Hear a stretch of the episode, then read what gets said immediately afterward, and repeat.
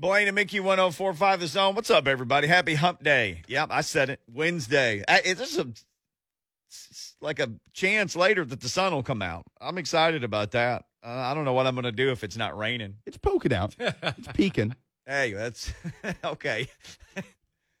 Out of context, uh, that would have sounded kind of funny there, Lucas. But yeah, I, I can almost see like a silver lining literally to the clouds out the very tinted windows of the studio here. Uh-oh, what's coming out look like? Well, I thought that when I left my house, and then as soon as I thought that, like, hey man, it's, I, look at that, it started to rain on me again.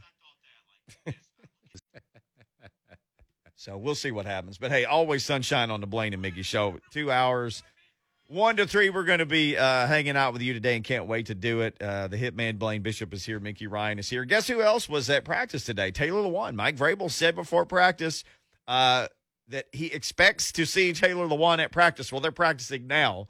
So I got a feeling he knew that he was about to see him at practice, but uh, Well, what does that mean, though? Let- Uh, he's you know, gonna we, see you know, him. we, we, we- you know, when you, these coaches talk, it doesn't mean. Oh man, I just broke my. Oh my pad.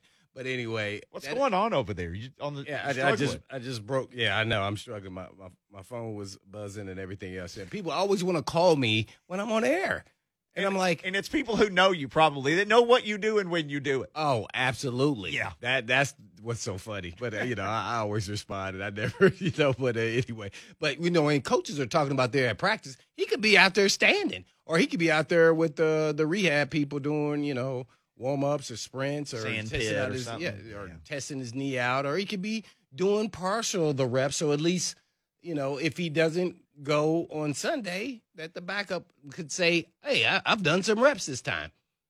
Uh, you know, because not too many times you think you're not going to get any reps, and then you do fairly decent in a game, uh, which is what they did. Uh, so I think it's still good news that he is practicing. So that means the swelling or whatever got irritated that had him limping, uh, you know, up the ramp um, pregame has at least settled down enough where he can practice, which is kind of interesting. You know, already, you know, on Wednesday.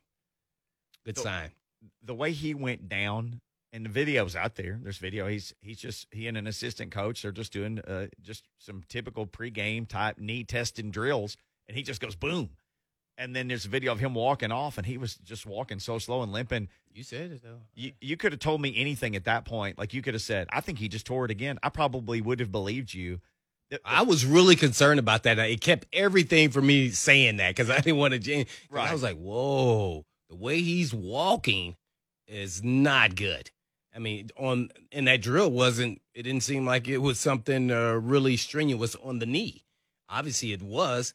Uh, he just hit the guy's arm pad and and then he fell. It's like wow, oh man. Uh, so yeah, so hopefully on grass helps out. Whenever you're playing ACL, I really feel like uh, it helped me. I never had an ACL tear. Watched a lot of people rehab. Had a, a meniscus, uh, three surgeries scoped on my knee. I feel, really feel like I initially hurt my knee playing on turf. Yeah. And when we got to Tennessee, then almost everything was on grass, and that really made a difference to my knees throughout the rest of my career. Yeah, it really did. You you've talked about that on the pregame show. Uh, we've talked about it on our shows before. It's come up. Were you? Let me ask you this, because there are going to be a bunch of Oilers here to celebrate Bum Phillips this weekend. How bad was the turf in the Astrodome? Was it Wait, basically wait. like a thin sheet of plastic let- over concrete? Let me just say this. It was just like the concrete there I'm parked my car at out there. that it was how it was with a little layer of uh, some thin turf. Ast- AstroTurf. Yeah. that, that that's pretty much how it was. It was like Euro concrete. Yeah, that side felt too.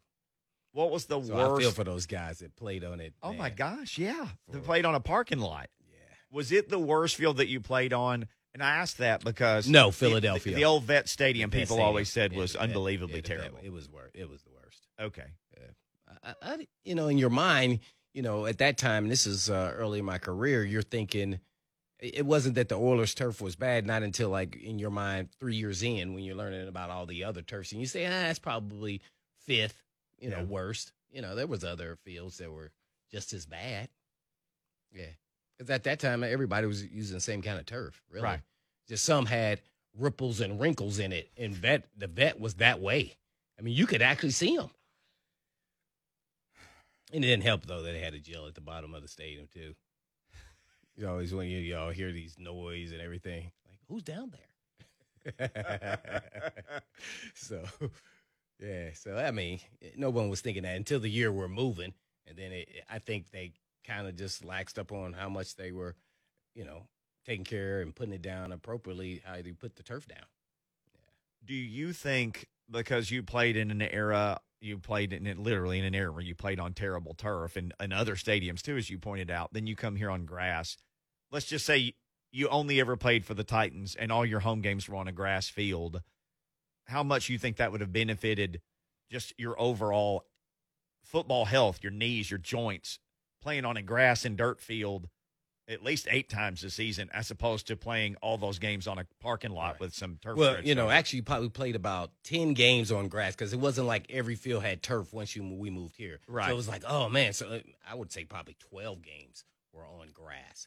Uh, oh yeah, I think I would feel a lot better. I don't think I would have had, uh, you know, a couple scopes, uh, and that leads to you know maybe back or other injuries for some other guys. yeah. Uh, but for me, it was just really that, just the knee, uh, and it was you know more lateral meniscus. Uh, but I've seen guys stop, plant, boom, quad gone. Stop, plant, ACL gone, patella tendon. I mean, it's it just the list was, I mean, almost like every game. Torn ligament in the foot. Like, dang, I planted on my foot, you know, fifty times. boom. That was. Uh, I can remember going to St. Louis Cardinal games as a kid, not Oh, I- football, I remember that. but baseball games, and they just played on the same field. And there were little spots of dirt where the pitcher's mound was, and first, second, third base, and home. Everything else was a was a concrete slab with turf on top of it.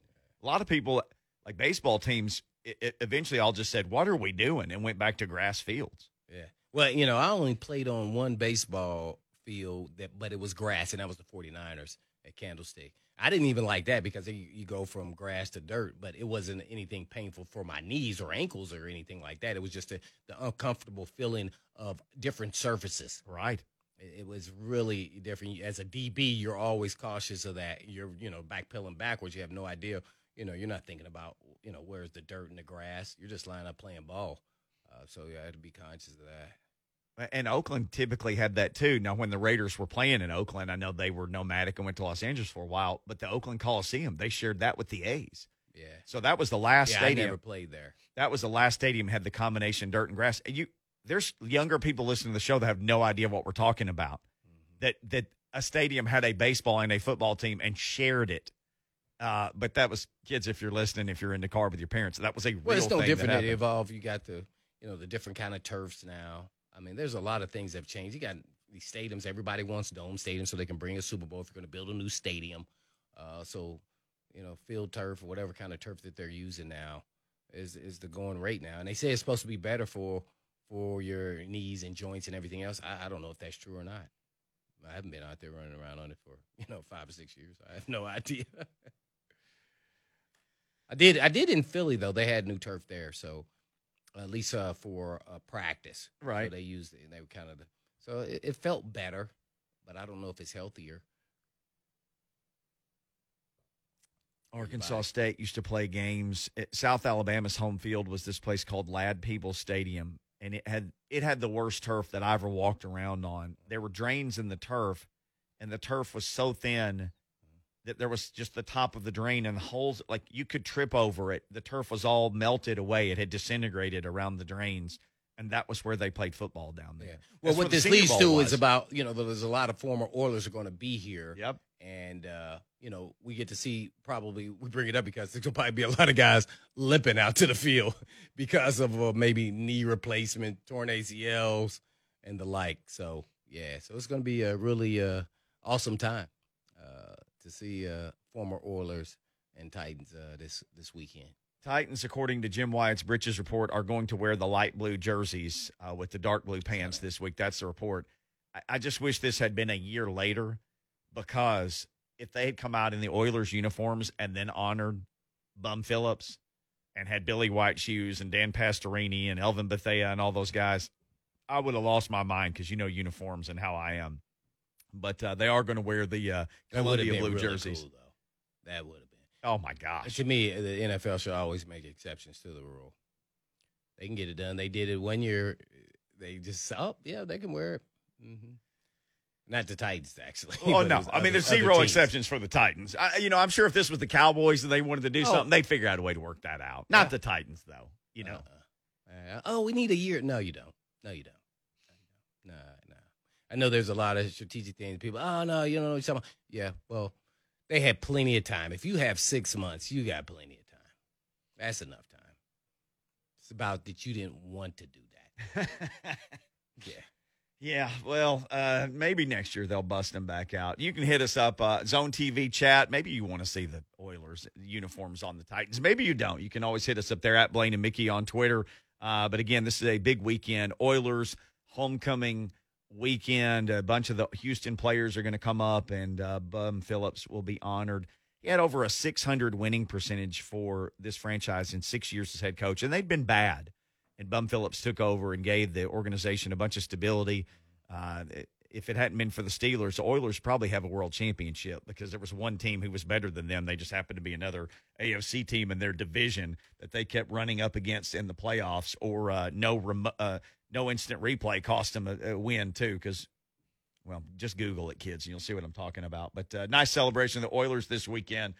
We'll certainly be talking about that all the way up until Sunday. When we come back, though, it is Florida week for the Tennessee Vols. Our Ooh. buddy Ben McKee set to join us. He's with Volcrest Quest. He's with Swain Event, and uh, he's with us next right here on Blaine and Mickey. Yeah.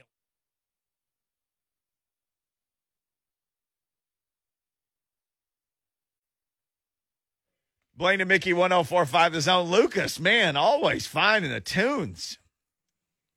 Well, Pete Townshend. Well, Pete I love Townshend. it. He, he said he just randomly uh, pressed a. He didn't know what he was doing. Is that what happened? Lucas? I do know this song. You know, know, this song. song. I, I am stunned. He, Lucas ha, his not. He's got a little old soul to him.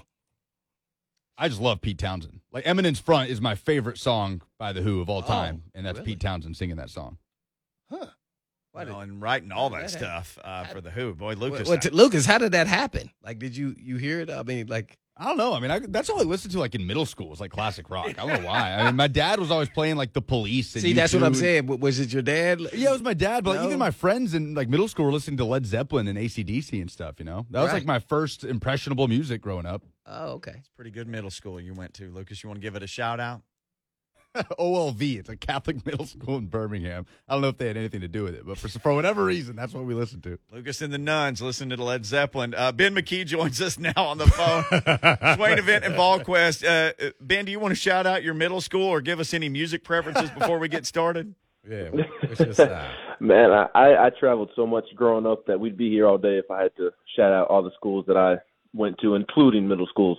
Oh wow! Yeah, my son asked me, Where did you go to middle school? I said, I went to Harrisburg Middle School. He goes, Well, how many were there in your town? I said, Only one. He said, It was named after the town. I said, Yeah, that's the way they do it when it's the only one in town. Wow. So uh, shout out to the Harrisburg Junior Hornets. Ben McKee, uh, I went to a school that had a number. Well, there you go. 94. Well, he was school number 94. so the Vols might have been able to score 94 if they wanted to against Tennessee Tech. Uh, what did you like and not like in, in, in that game? I know there's a lot to like, but did anything come out and you're like, eh, that's a little sketchy?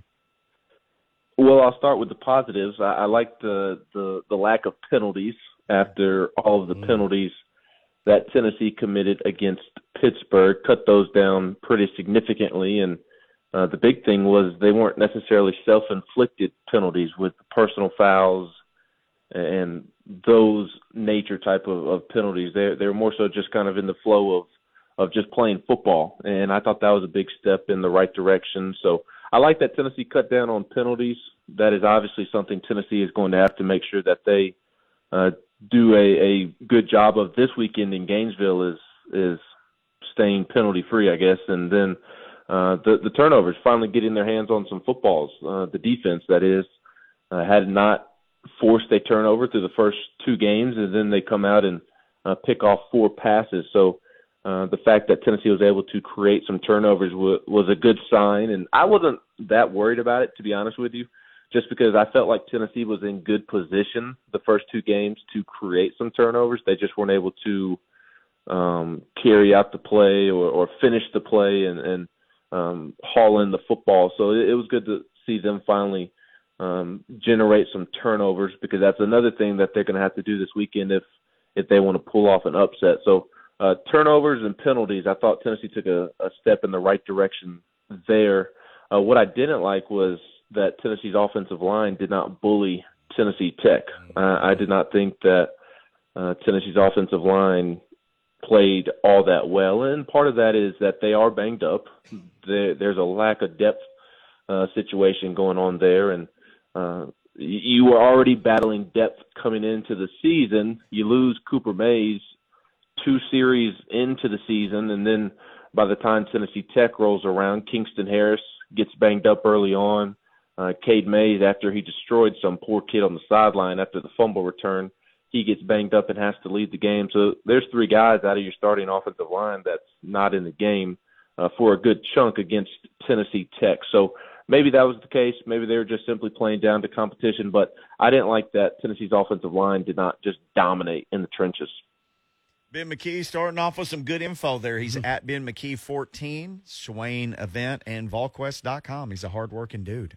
Well, I mean, uh, yeah, I completely agree with that. The offensive line was disappointing against Tennessee Tech, but moving forward, what do you think are going to be the keys to actually having a shot at beating Florida after watching them really, to me, taking Bama to the woodshed like no other team has done in a long, long time, and that's running the football?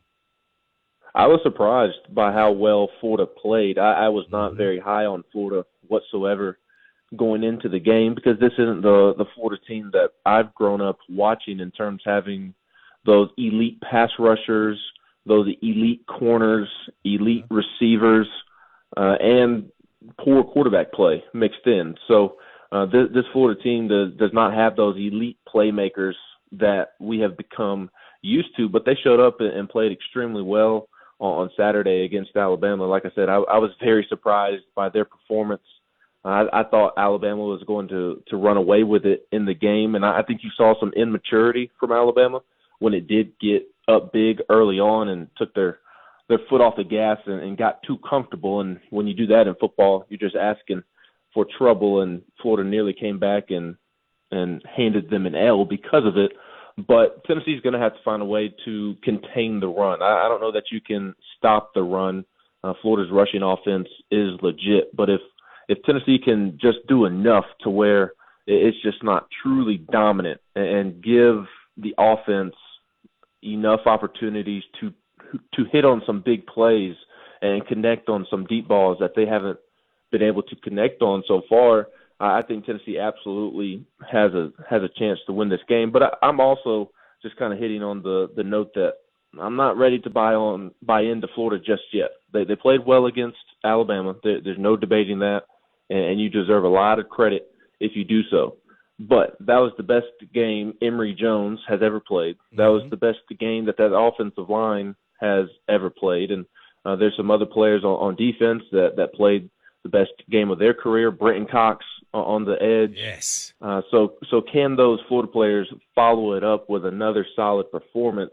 I'll be curious to see if if they revert back to their old ways and if Tennessee can pressure Emory Jones into some bad turnovers, which he is prone to do throughout his career, uh, and find a way to to to slow down the run just a little bit and hit on those deep balls that they haven't been able to. Then then I do think that they have a chance to win. It, it may not be a great chance, but hey, mm-hmm. there's a chance. Oh, no question about it. They have a shot. Uh, we're on with Ben McKee uh, with Swain Event and VolQuest.com. And we have to talk about, you know, the quarterback. And I know we're talking about the quarterback at UT at nauseum, but who do you think will actually be out there? Or do you think we'll see both the, you know, Hooker as well as Milton in this game? And, and who do you think is the better quarterback thus far to this point if both are healthy, which Hooker is? I I would roll with Hendon Hooker. I think he gives the offense the the best opportunity right now to put together some drives and uh, the best opportunity uh, to to just go out there and and make plays. I I think Joe Milton has all the potential in the world. He has more potential than Hendon Hooker does, but it's just not clicking for him. And I I I don't know that it's the the best idea to continue to to roll him out there. And although he has great arm talent, continue to try to fit a square peg into a round hole because that's what it feels like is the case with with these deep balls. It's it's just the the same old same old. Every single time he drops back, and uh, I realize it's it's right now a, two game sample size or a game and a half really because he left Pitt early and, and didn't play last week, but he threw enough deep balls in those two games to where uh, I, I think the the writing is on the wall with Joe Milton. So uh, maybe you do use a, a two quarterback system. I'm personally not a huge fan of, of two quarterback systems because I, I think it throws off the rhythm of the offense. And I get the idea of trying to get Joe Milton's legs into the game, but I, I think Hendon Hooker's better running the football. So uh, I, I don't know how e- effective that would be unless it's a, a short yardage situation. So uh, the the the turnovers with Hendon Hooker are worrisome but I think he gives Tennessee the best opportunity uh, to move the football up and down the field. And although he may not have the the arm talent that that a Joe Milton has, uh, he, he's a veteran. Uh, he's he's played in road games before uh, when he was at Virginia Tech and performed fairly well in them. So I think in, he gives Tennessee the best chance to operate the offense and uh, behind that offensive line that I talked about, make some plays and, and cover up some deficiencies. Now, these are your thoughts, but what do you think Coach Heupel thinks who should start if they're both healthy? If they're both healthy, I think Tennessee rolls with Joe Milton one more time. Mm-hmm. I think they they give Joe Milton one more opportunity, just because again his his arm talent is legitimate. He, I mean, he has ridiculous arm strength as as everybody has seen, and I mean, I don't know that you can find ten NFL quarterbacks that can throw the ball further harder than than he can. But that's not the name of the game, right? The the, the best quarterbacks are the ones that throw with anticipation and can can throw guys open and, and read defenses uh, extremely well and uh, can can put the ball where it needs to be. And I think Joe lacks that right now. So I, I do think that Tennessee would maybe give Milton a, a third opportunity uh, because of that arm talent and I mean, to to Joe Milton's credit, I mean he's only played in two games at Tennessee, and he's only been through 30 practices at Tennessee after after being at Michigan with Jim Harbaugh. So maybe this this is just some um, early career um, blues uh, at at Tennessee for Joe Milton, and, and maybe he can iron out these kinks.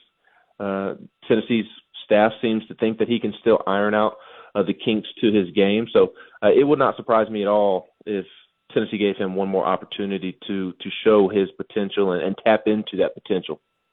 Everyone uh, with uh, Ben McKee of Swain Event and VolQuest.com. Ben, when you look at the Florida offense, um, you, you, mentioned earlier uh, Jones playing maybe the best game he played. Which one of those guys concerns you the most?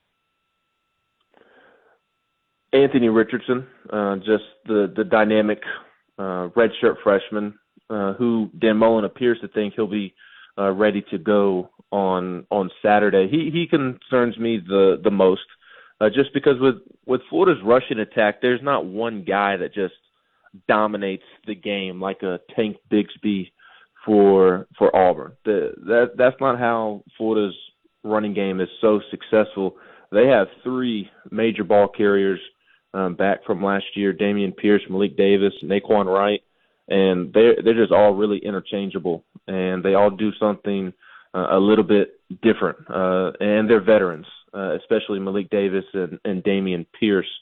So there's not one guy that scares me within uh, the the rushing attack that Florida has. It's more so a, a group effort, but Anthony Richardson, the the young quarterback that Florida fans have been clamoring for, he he's just he, he's special and he has that it factor and if you go watch his his film from the USF game, and Dan Mullen talked about it post game, is he does so many things wrong mentally just because he's so young, but his talent just makes up for it. Where he'll he'll go through the wrong progressions or uh, he won't slide the protection the right way, something like that. But then because he is so talented, his legs and his freakish athletic ability will make up for it. So uh, it's it's the legs of Anthony Richardson and being able to contain him, and I think Emory Jones uh, falls into that category as well. I, I don't. I, would not be scared at all of of Emory Jones's arm if I'm Tennessee. I, I would completely sell out to stop the run, and if Emory Jones beats you through the air, then then so be it, because he's he's never really done that in his career. So being able to contain the legs of Emory Jones and Anthony Richardson, I, I think is the thing that would worry me most if I'm Tennessee's coaches, just because you saw Kenny Pickett of Pittsburgh yeah. be able to get out of the pocket, extend drives with a first down on, on a, a third and medium or a third and long. He was able to do that a couple of different times.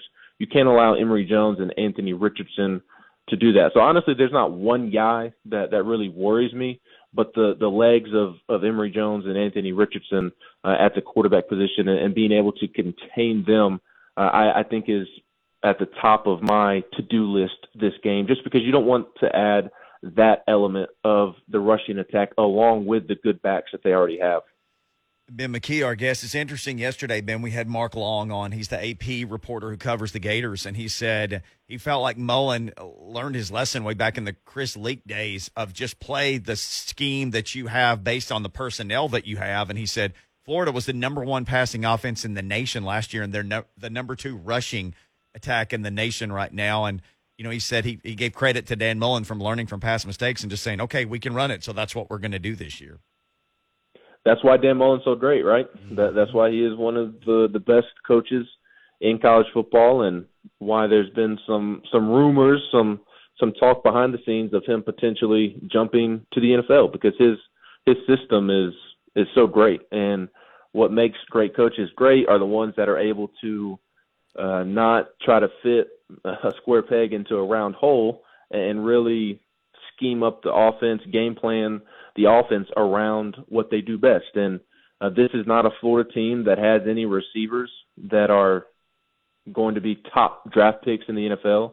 Uh, Jacob Copeland's their their best receiver, their wide receiver number one, but he's been very inconsistent throughout his career. And based off of being a high level four star uh, or a five star coming out of high school, he really hasn't met those expectations. So uh, Florida lacks the the playmakers on the perimeter that we are used to and and so it, it's had to be an offense that rushes the football well. With a veteran offensive line coming back, uh, top three backs from last year coming back, along with some five-star transfers from Clemson and Miami. Emory Jones, what does he do best? Well, he's he's best when uh, he's able to make plays with his legs. Right now, Anthony Richardson, uh, he is the same way. He's he's best when when the ball is in his hands and and he can uh, make plays with his legs. So that's what makes Dan Mullen great, right? Is that he's able to to fit his offense of, of around what it does best, and, and that's definitely not throwing the football. Ben McKee telling us what Dan Mullen does great. Ben does a great job with Swain Event and VolQuest and being a guest here on Blaine and Mickey. Oh, yes, he does, Ben. Thanks for coming on. Uh,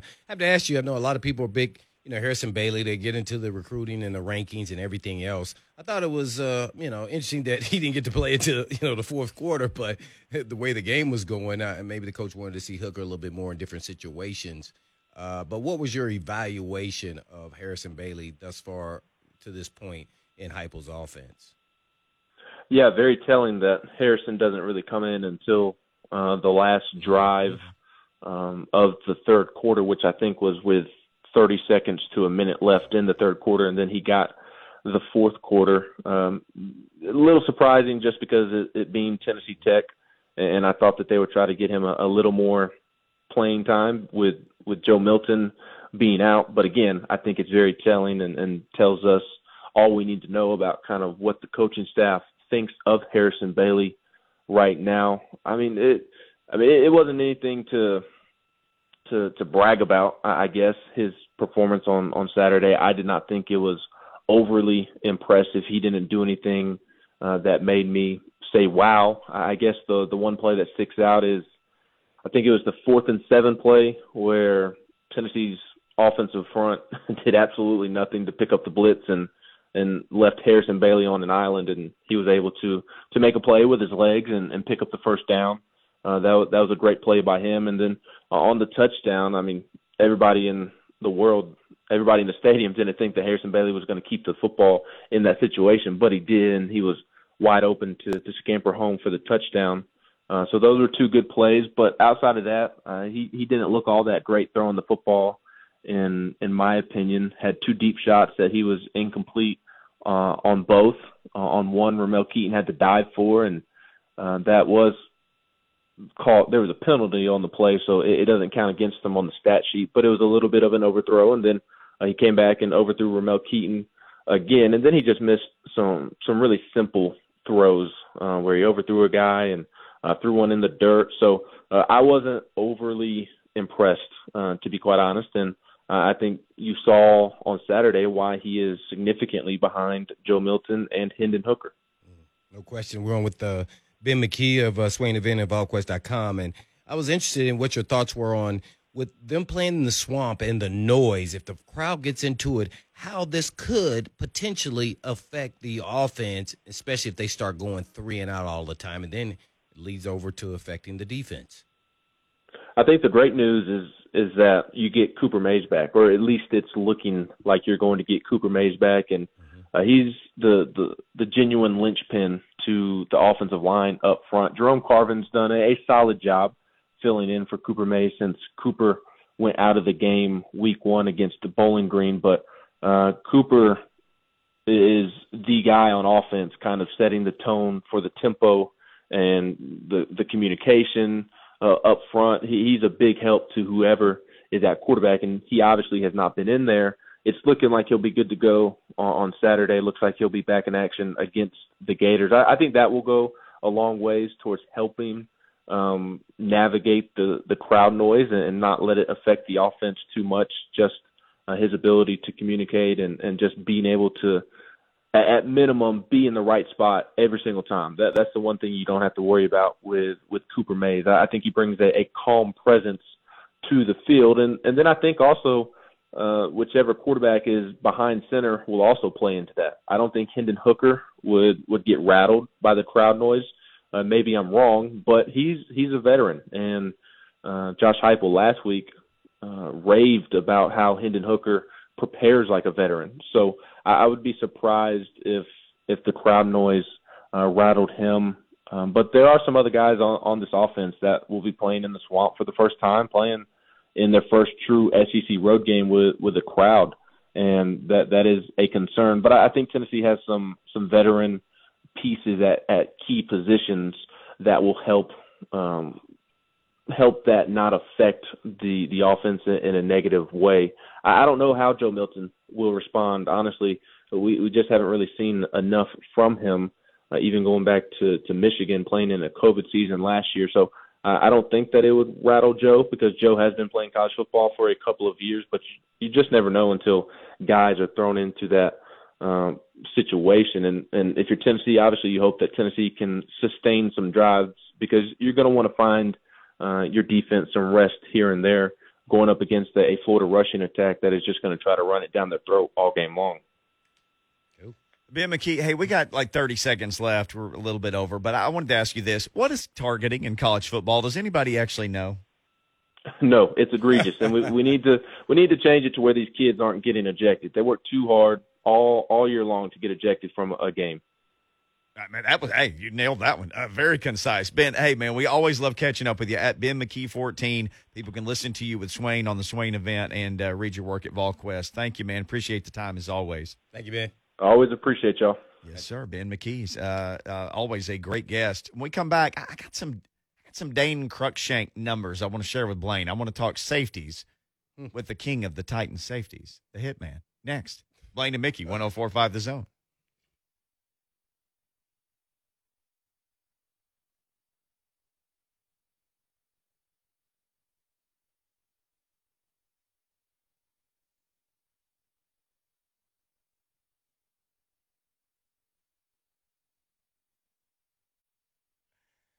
Blaine and Mickey, 1045 The Zone. Ah, you remembered my challenge from yesterday, Lucas. I set a reminder. All right, Saturday in the park. I'm gonna you need to hear this. This is the version with words, right? Yes. Okay, because a lot I, of I our know songs. this song. I'm kicking myself. Of course, I know this song. They literally say it in the song. It's the first thing in the song. this is the name of the song. Okay, I'm going to let this go because you're our show linguist. You're going to tell me what he says in Italian. All right, it's coming right up playing a little music. We'll get to Dane Cruikshank here in a second. Okay, here we go.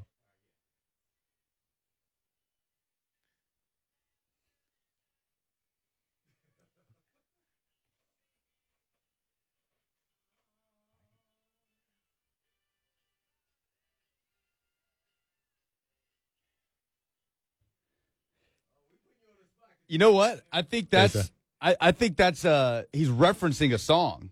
Eh e Compare. I think he's referencing an old timey Italian song that I only know because my dad plays like Italian music while he's cooking sometimes.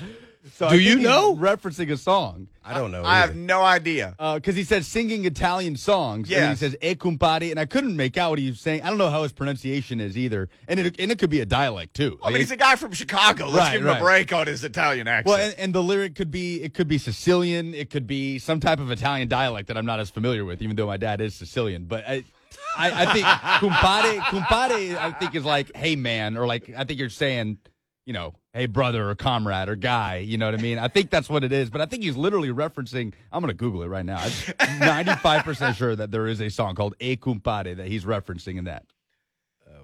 well, there you go. That's In today's Kumbaya, language man. lesson with Lucas. I'm playing it, Mickey. I'm just mad that I that didn't register in my head when you said, you know that song? Like, of course I, I've heard that song a million times. I can't believe I didn't connect that. Saturday in the Park, man. That's like if you go to iTunes, that'll tell you what the most popular song is, at least right now, digitally by anybody. I think that's either number two or number three behind a couple of those, you know, Peter Cetera power ballads from the early 80s. Yeah. All right. Well, as Lucas continues to uh, to research that, Yes, E Compari in 1953. An old timey Italian classic song is what he's referencing there. And meanwhile, I had no idea that he even did that in that song, and I've heard it 50 million times. they, this, this, Jordan Dejani just texted me. He's going to join us here in like 20 minutes. Said, Rattled, you didn't know Chicago yesterday, but music choice has been amazing. I know the song. I'm so mad at myself for not not registering that Oh yesterday. man, it's literally just the first thing they say. I know, I, mean, know. That's why that's, I can't believe I we, missed we must make you do something like wear these blue glasses the rest of the show, at least for 10 minutes. Or eat a more se- cheese or a something. Segment or something, man. We, Yeah, I- got to be some punishment there for you, man. Saturday in the Park. Mean, that, that's a top. I don't care by what metric you measure. That's got to be a top three Chicago song. Yeah. Again, no matter what metric you're going by. Um, and, and Dane Cruikshank metrics. And I want to talk to a safety about this. John Glennon, we we referenced this yesterday. He had one of the most epic, like stat dump tweet threads that I've ever seen. We had a whole bunch of them. Which one are you referencing? It, it was it was amazing. So, John Glennon, if you're listening, salute to you, my friend, in any language. Uh, Lucas could salute you in Italian. Yeah, uh, just an amazing uh, stat dump earlier this week on Twitter. Uh, John comes on with us, comes on other shows on the station. Fantastic Titans reporter. One of the things he tweeted was Dane Cruikshank played 36 snaps. It was a career high. And I thought, because we've talked about him, so I'm like, he never plays defense. So I looked. No, no, no, no. That that that. Yeah, he never had played defense, but he also missed a lot of games and he wasn't available. It wasn't available. And Mike Vrabel actually talked about that today. He said, you know, he hasn't been available. He's at, hasn't been available even for practice for long stretches. Yeah. He played 36 snaps in his career. He played 25 in one game. He played 10 in another. And other than that, he's never played more than seven defensive snaps. And again, Vrabel kind of talked about that today. Of he's just been available. So you know they cut Bradley McDougald. And well, no, let's keep it real, Mickey. What part you're missing here is they benched McDougald and put Gritche out there. yeah, and they can cut- say that all they want to, but that's what happened. Yep. Oh, we used a different pack. No, you took him out after you got beat by Lockett. Who Lockett beat a lot of people. yeah. So I, I don't know. Just kind of, and then they cut you. So you went from practice squad to starting to now cut. In what? Welcome to the NFL. five five days total? Oh, the whole journey took about five days. time. Yeah, not it stands for not for long, but you know they looked, they cycled how many safeties through uh, in the preseason. Yeah, A- they did. A lot of different guys came through, and it was all over. They were still standing with Matthias Farley, who they'd signed early in the or the middle or so of the offseason, and Dane Cruikshank, who had been here. They remained the backups uh, and still are the backups. Here we are, and about to play game number three. Yeah, yeah, which is interesting because you know he keeps showing flashes because he is a tremendous athlete. I, actually, I think he could play corner in a crunch. He has those kind of skill sets. Wow. Yeah, but he can't stay healthy. So you're rolling the dice when you go cut him into. Is he a starter? No, but is he a solid backup and can play in a crunch? Yeah, yeah, I think so. So you know, it's kind of interesting. They cut him in. Uh, what was it? Rush? Who was the, uh, the Rush, yeah, yeah, the big uh, guy. So uh, yeah, that that was kind of interesting. And and then who did you sign to replace them?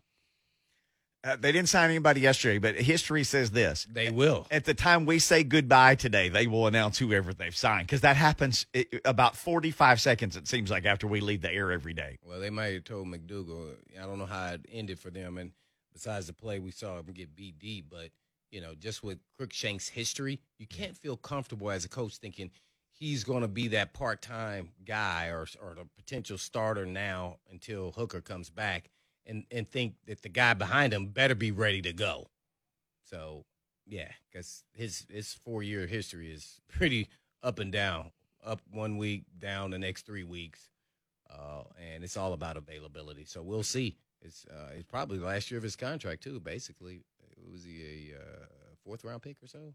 Yeah, this is year four. But he's got some Yep. talent to him. It's just you know you get frustrated as a coach. It's like Darrynton Evans. If you go four years in and then you you miss four games next year, all right, or you do something else, strain another hammy or whatever, Right. your tricep or whatever. then the next year, you're going in your fourth year and you're, you're a third round pick. You go, well, dang man, how much is this guy available? That's like putting him out there. You're, not, you're gonna be our guy now. Yeah. You're gonna be our guy. Henry's gone. I don't think so. Dane Cruikshank uh, played 12 games, 16 games last year. He only played two.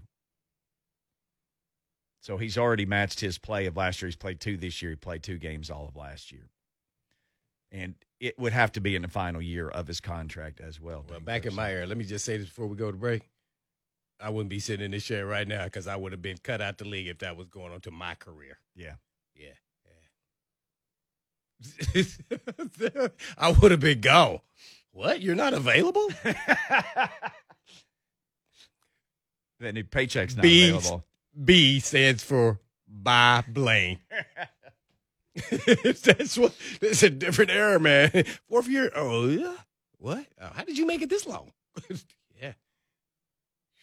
Different, different times. Different times. Uh, we got a little bit more time. Actually, we got a whole another hour. When we come back, um, Jordan Dejani will join us in about 25 minutes with all the latest NFL headlines. Also, you'll never guess what we're going to tell you about next. Another honor for Derrick Henry. Yep, he's got another one. He's going to have to build another trophy case. We'll be right back. Blaine and Mickey.